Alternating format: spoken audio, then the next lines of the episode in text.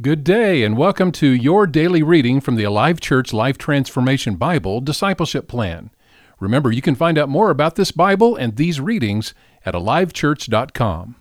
This week in our Life Transformation readings, we focus on perseverance. I will persevere and finish the race. In the same way a runner strains with every effort toward the finish line, I will press on toward the goal of knowing Jesus fully. When I'm periodically tempted with thoughts about quitting, I will renew my commitment to press on toward the goal of being like Him. I am a dedicated runner in the life of faith. I will persevere, and I will finish the race. I've chosen to follow Jesus no matter what the cost, and as a result, I will persevere.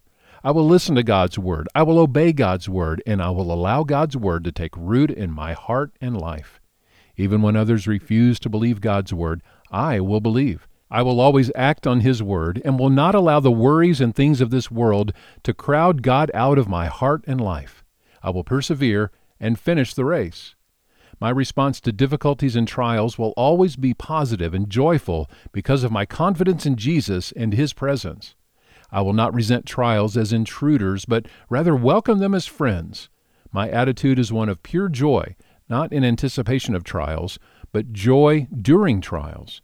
My response is not based on emotions, nor am I pretending to be happy. My response is a decision based on faith rather than feelings, and that faith comes from seeing life through God's perspective. God's purpose in allowing any trial or testing in my life is to develop complete maturity in me. Therefore, I will persevere and finish the race. This perseverance is not passive submission to circumstances, but rather a strong and active response. I will not simply just endure, but I will experience quality growth in my faith as I face storms. It is not just an attitude for withstanding trials, but the ability to overcome and turn them into glory. The testing of my faith produces endurance and is an opportunity to prove all I've learned and that my faith in Jesus is genuine. Through testing, I become stronger and purer. It is not a matter of whether or not I have faith, but rather, with each trial, my faith is strengthened in perseverance. Therefore, I will remain faithful to the end. I will keep my focus on Jesus. He is my example of perseverance. Because of the joy awaiting him, he endured the cross. He is the one who perfects my faith. His desire is that faithful perseverance will generate wholeness in me. He is the one who began a good work in me, and he will continue his work until it is finished on the day he returns. He is producing a deeper, more certain faith in me, and has given me the power of his Spirit to live more effectively. I will not look away from him to myself or my circumstances. I am wholeheartedly committed to God and to his power. I will persevere, and I will finish the race. Day 6 of our readings on perseverance persist until the end. Hebrews chapter 3, verse 6. But Christ, as the Son, is in charge of God's entire house, and we are God's house, if we keep our courage and remain confident in our hope in Christ. Verse 13. You must warn each other every day, while it is still today, so that none of you will be deceived by sin and hardened against God. For if we are faithful to the end, trusting God just as firmly as when we first believed, we will share in all that belongs to Christ.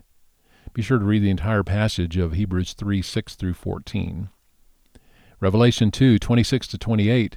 To all who are victorious, who obey me to the very end, to them I will give authority over all the nations. They will rule the nations with an iron rod and smash them like clay pots.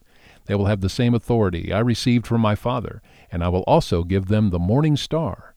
James 1:25 But if you look carefully into the perfect law that sets you free, and if you do what it says, you don't forget what you heard, and God will bless you for doing it. Psalm 95, verse 6 and 7 Come, let us worship and bow down. Let us kneel before the Lord our Maker, for he is our God. We are the people he watches over, the flock under his care. If only you would listen to his voice today. 1 Timothy 6, 11 and 12 But you, Timothy, are a man of God, so run from all these evil things. Pursue righteousness and a godly life, along with faith, love, perseverance, and gentleness. And that is our memory verse this week. The real benefit of this reading plan comes from the action you will take because of it. Every day we encourage you to consider what areas of your life will benefit from this action and how will that happen. Find out more at alivechurch.com and have a great day.